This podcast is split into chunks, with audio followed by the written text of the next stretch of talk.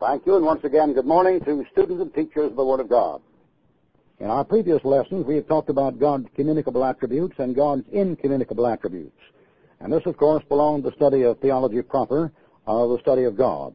Subjects related to this, of course, are Christology, the study of Christ, uh, pneumatology, the study of the spirit world, uh, demonology, the study of demons, hamartiology, the study of sin, soteriology, the study of salvation, and eschatology, dealing with the last things. Our lesson this week is speaking of God as a balanced being. And we must remember that although God is loving, merciful, and faithful, yet at the same time the Bible reveals him as just and righteous.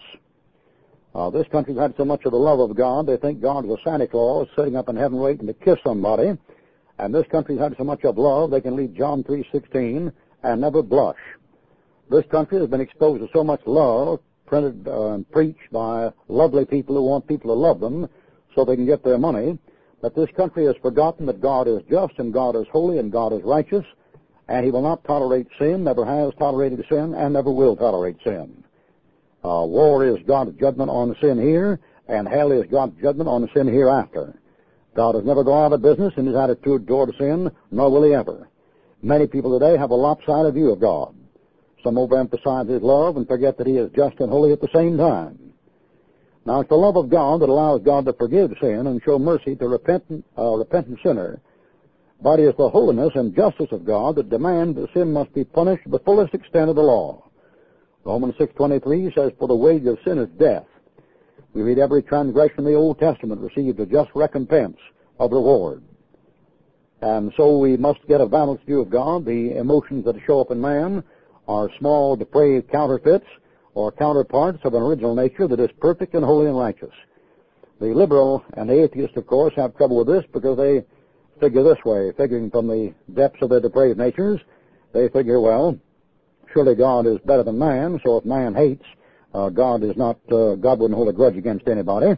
Uh, God can't hate anybody. They figure, well, if a man can forgive an enemy, then certainly God can forgive a man anything. And this, of course, is a perverted view of the majesty of God. Every attribute in man is magnified a thousand times in the Lord.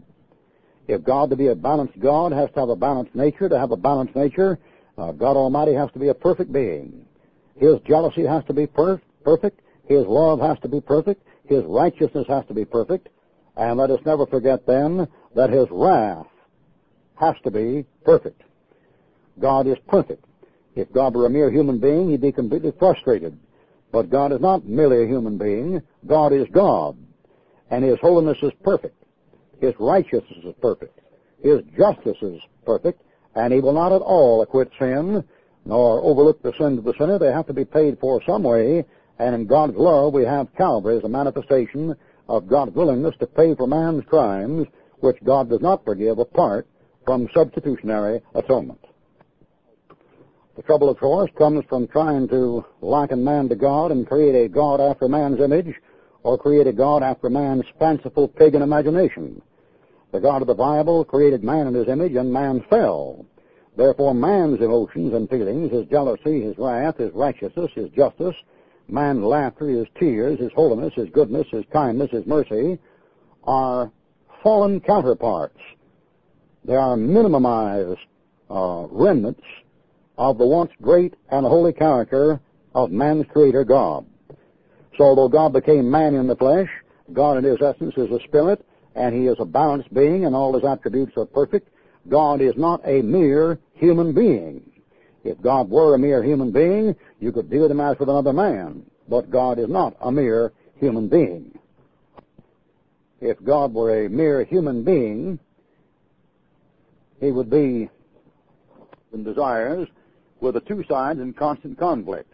However, God is not a man. Numbers says God is not a man that he should lie, neither the son of man that he should repent.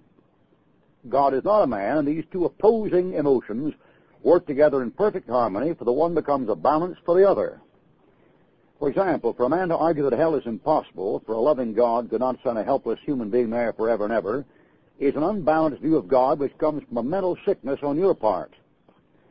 To argue that hell is impossible on the grounds that you don't want to believe it is nonsense. And if you continue to reject the truth of it after it's been revealed on the ground that you don't believe it you can't prove it, only goes to prove that many of you people are mentally sick. You've never seen the backside of uh, Uranus. What does that mean? You don't know what's beyond the third heaven and the sea of glass. What does that mean? There's no man that's seen the inhabitants of the earth that uh, the Bible speaks about in the bottomless pit, about uh, 4,000 years or 4,000 miles straight under your feet. So what? To argue hell is impossible is a rather stupid argument to start, to start with, in view of the fact that many unsaved men have a foretaste of hell before they get there, to such an extent that they even say hell is just in your mind. To argue that hell is impossible is ridiculous in view of the fact that Jesus Christ stated it was a fact. As a matter of fact, in the Sermon on the Mount, it was the Lord Jesus Christ who first coined the expression hell fire. And people who don't like hellfire preaching have no business fooling with the Sermon on the Mount. And you have some of the wildest situations occur in America you ever heard of, where people are majoring in the Sermon on the Mount and never talking about hellfire. They're both in the same message. To argue that hell is impossible is an unbalanced view of God. To understand the horrors of hell and the blackout at Calvary, we need to think about the holiness of God and the severity of God, God's wrath on sin. How can any of you people talk about the love of God, the love of Christ, when you read, God made him to be sin for us who knew no sin, that we might be made the righteousness of God in him? What do you suppose is involved in God making Jesus Christ to become the personification of sin? Love? In plain words, when we reject the doctrine of hell and the severity of God, we're unbalanced. Not the Lord. What do you suppose is involved in this statement? Christ hath once suffered for sin, the just for the unjust. You call that love? What do you make of this statement? Christ hath redeemed us from the curse of the law, being made a curse for us. Would you say if God turned you into a curse, that was a manifestation of His love? No, to understand the horrors of hell and eternal punishment, you have to remember the God that reveals himself in the Word of God is a holy God. He's not like the God who reveals himself in TM, the great blank passive neuter force. He's not like the God presented by the graduates and the faculty members of the leading state universities in America, the great neuter force field or the energy field of eternal evolution. The God of the Bible reveals himself as holy, and with a severe attitude against sin. That's why many people prefer other religions. The holiness of God demands that we be holy. The law of God pronounces eternal damnation on the guilty sinner in accordance with the justice of God. And one of the great marvels of our age is that God found a way of salvation that satisfies both God's holiness and God's love. You read about this in Romans chapter 3. For how can God be just and at the same time a justifier of the sinner? The only way God can be just and holy and justify the sinner is take the sinner's place. The solution satisfies the law and leaves a man a creature with a free will who can either choose salvation or damnation, choose heaven or hell. All right, first of all, God is holy. You can't imagine a God who could be anything but perfect holiness. If he's not perfect holiness, he's not God. To be holy, of course, means to be free from all defilement, to be pure. God is absolutely pure. The Bible says uh, God is light, and in him there is no darkness. Habakkuk 1.13 says, Thou art of pure eyes, and to behold evil, and canst not look on iniquity. In Exodus 15.11 we read, Who is like unto thee, O Lord, glorious in holiness? In 1 Samuel 2.2, There is none holy as the Lord, for there is none beside thee. In Isaiah 6.3, the seraphim are crying, Holy, holy, holy is the Lord of hosts. Simon Peter says, because it is written, Be holy, for I am holy. Now, this holiness of God separates him from man. People who like to think they're all right always reject the first three chapters in Genesis. You'll find the standard operating procedure for faculty members of state schools is to pretend that from Genesis 10 onward, we're dealing with history, but from Genesis 10 backward, we're dealing with mythology. Strange, isn't it?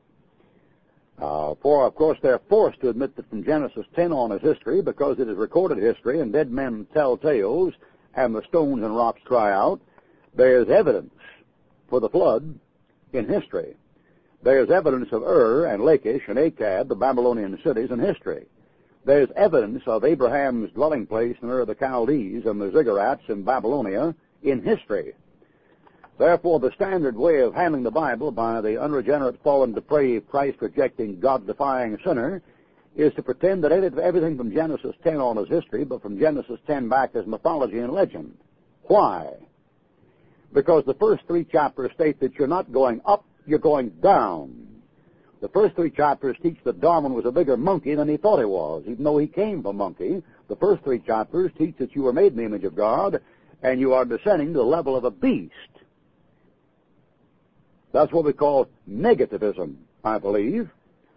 And one ounce of negativism is worth a pound of positivism when it comes to dealing with the truth. And these positive thinkers, after all, the most negative people in the world, when you get right down to it.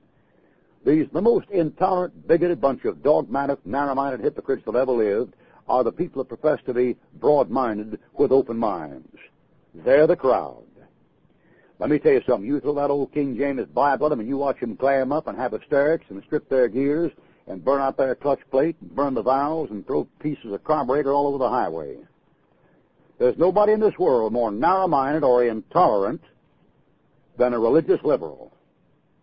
Nobody. They're the people that try to get broadcasts off the radio. They're the people that try to shut down the radio stations by blackmail, threatening the FCC. And they're the people that can't stand any Bible truth contrary to their own liberal upbringing. Well, in the Bible, the holiness of God separates him from fallen man. Man is a fallen creature. And only by the blood of Christ is a sinner made nigh to God. Ephesians 2.13.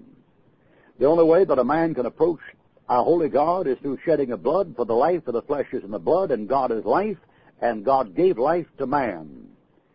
There isn't a heathen in the darkest parts of Africa or Asia that doesn't know without the shedding of blood there's no remission of sin. You have to go to school to unlearn that basic universal truth. God is holy in the Bible. The God of the Bible hates sin. His holy wrath will punish sin. And this explains Isaiah 53, verse 6, where the Bible says it pleased the Lord to bruise Jesus Christ. He was wounded for our transgressions. He was bruised for our iniquities. The chastening of our peace was upon him, and with his stripes we are healed. All right, God is holy. The God of the Bible is not the God of Buddhism and Hinduism or the gods of Hinduism. The God of the Bible is holy and doesn't tolerate sin. The God of the Bible doesn't call evil good and good evil. The God of the Bible never speaks about values clarification and the relative situation ethics.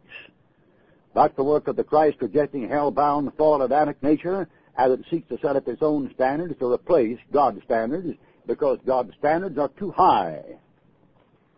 God is holy. You say, how in the world can I become holy like God? You can't apart from a sinless Savior who died in your place. Like this out in the world? No way, man. No way. All right, secondly, God is love. We read in 1 John 4a, He that loveth not knoweth not God, for God is love. This is not only a verb saying that God loves, but a noun, for God is love. If God lives in a person's heart by conversion, then they must love Him, for He's indwelt by love. John says, Beloved, let us love one another, for love is of God. Now, what is love? Well, out there in the magazine rack, love is fornication, premarital sex, perversion, bestiality, and adultery. Or adult consent in adultery. When the, when the newsstand speaks of love and somebody's love affair and somebody's romance, they're talking about fornication and adultery. You're living in the day and age that never tells it like it is. It professes to be the most plain and frank and open age that ever lived. It is the most deceitful, hypocritical, hypocritical varnished, chineered, veneered, shellacked age that ever lived. What is love? Well, folks talk about falling in love. That's covetousness or emotional upset. Folks talk about making love, meaning fornication or adultery or legitimate married situation or relationship. Of course, this isn't love. Love is a desire for and a delight in the welfare of the one on whom the love is bestowed. Love is giving. True love even loves sinners and enemies. Matthew 5:44. And if you love those that love you, what thank have ye? Do not even the publicans do the same?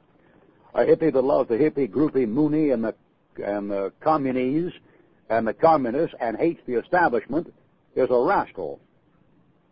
Christ said, Love your enemies, pray for them that despitefully use you bless and curse not. If all you can love is the folks that are in agreement with you, you ain't worth shooting. Love is a desire for and delight in the welfare of the one on whom the love is bestowed. If you love somebody, you want to give things to them. Do you love God? If you love somebody, you like to spend time with them. Do you love God? I didn't ask you if you put up with him as a boarder or a dictator or paid him weekly as a landlord over your rent. If you love somebody, you want to talk with them. Do you love God? If you love somebody, you take sides with them against their enemies. Do you love God? If you love somebody, you hesitate to think evil of them and always think the best of them. Do you love God? The love of God is manifested toward the Son, the Lord Jesus Christ, and believers in particular. The Bible says of the unbeliever in John 3.36, He that believeth not shall not see life, but the wrath of God abideth on him.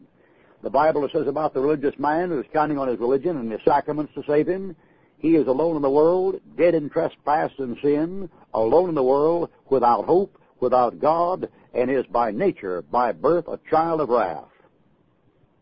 Now, how's that for a negative picture of mankind? You know, you don't read through the Bible very far before you see why it's not permitted in a college curriculum except as dead history and poetic beauty. You don't have to read the Bible very far before you find out why men cease to study the great doctrines and truths of the Bible and believe them. You don't have to read a great deal of the Bible to see why many people prefer Hinduism, Buddhism, Protestantism, Catholicism, Judaism, uh, Ramakrishna, Habaguru, Chela Hababubu, somebody that won't rock the boat. In the Bible, if you've never been born again by the Spirit of God, apart from your religion and your sacraments and the rest of your nonsense, you're dead in trespass and sin. You're going to hell. So I don't like that. Don't get mad at me. Turn off your head instead of the radio. Get mad with God. Phone up the Lord in heaven and say, look here, I don't like your book. I don't believe your book. I know I'm better than that. What right have you to talk to me that way? Look who I am. And then someday the undertaker will put you to bed with a shovel and you'll find out who you are. You say, why is it necessary to talk this way? Because this country is so saturated with Hollywood love and National Observer Inquirer midnight love that the average person in America, when he talks about love, is talking through his stack. The Bible says in John 16:27, "For the Father Himself loveth you, because you have loved me and have believed that I came out from God." God so loved the world, past tense, that He gave His only begotten Son, past tense. This caused God to think of a plan of salvation to give men the opportunity to escape wrath and damnation. And God, as a loving Father, manifests His love to the Christian by chastening. Whom the Lord loveth, He chasteneth, and discourageth every son whom He receiveth. Hebrews chapter 12, verse 6 then love in the Bible is defined as giving. God so loved the world he gave. And it is very possible for you to give without loving. But you cannot love without giving. And in every love affair in the face of this earth, there's an element of selfishness on the part of one or both parties. There are no love affairs on this earth. I don't care whether you've got Grace and the Gambler or Wally and the Duke or who's Jackie going to marry next and who cares. You haven't got one love affair in the face of this earth where somebody isn't trying to get something for themselves. And this means simply this. This means that if you miss the love of the Lord Jesus Christ as your personal Savior, you have missed the greatest love on the face of this earth. Christ loved you enough to die for your sins, and you have no other friend who'd love you like that. All right, finally, God is faithful. God is faithful by whom we were called into his fellowship, he says in 1 Corinthians 1 9. Deuteronomy 7 9 says, Know therefore that the Lord thy God, he is God, the faithful God. Now, this word faithful means somebody who can be safely trusted, who is reliable and dependable. God is faithful, for he is honest and he never changes. His faithfulness reaches under the clouds. Psalm 36 5. All of his works are done in faithfulness, David says in Psalm 33 verse 4. God's faithfulness is manifested in keeping his promises and fulfilling every word that he has spoken. God is unchangeable, for as Balaam said back in Numbers, God is not a man that he should lie, neither the son of man that he should repent. Has he said, and shall he not do it? Or hath he spoken, and shall he not make it good? Yes, he will. God will keep every promise to protect, assist, and guide his child in need and some of the greatest promises of the Word of God are held out to the believer.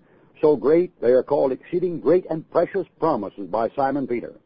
I'll only quote a few of them, that you can see by the uh, checkbook the Lord has given you to fill out your checks with that a believer in Jesus Christ who's been born again has access to riches that no unsaved man has access to, no matter high, how high he is in his religiosity. Check number one. My God shall supply all your need through his riches and glory by Christ Jesus. Check number two. I can do all things through Christ which strengtheneth me. Check number three. He that hath begun a good work in you will perform it until the day of Jesus Christ. Check number four. The Lord is faithful, so I may boldly say, The Lord is my helper, I shall not fear what man shall do unto me. Check number five. God is able to make all grace abound toward you, that you always having all sufficiency in every good thing may abound every good work. Check number six. I am persuaded that neither life, nor death, nor angels, nor principalities, nor powers, nor things present, nor things to come, nor height, nor depth, nor any other creature shall be able to separate us from the love of God, which is in Christ Jesus our Lord. And finally, check number seven, the capstone, I mean the lodestone. And we know that all things work together for good to them that love God, to them who are the called according to his purpose.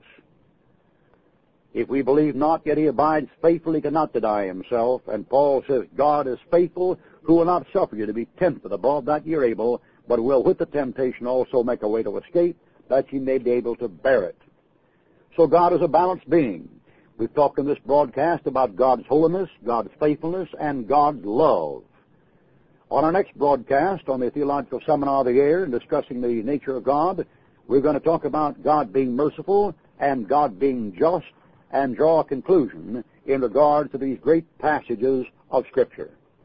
We trust today's lesson has given you some light on the nature of God and has equipped you to understand the Lord a little bit better and perhaps His Word a little bit better and take the same balanced view of God that God presents of Himself in His holy book. May the Lord bless you and good day.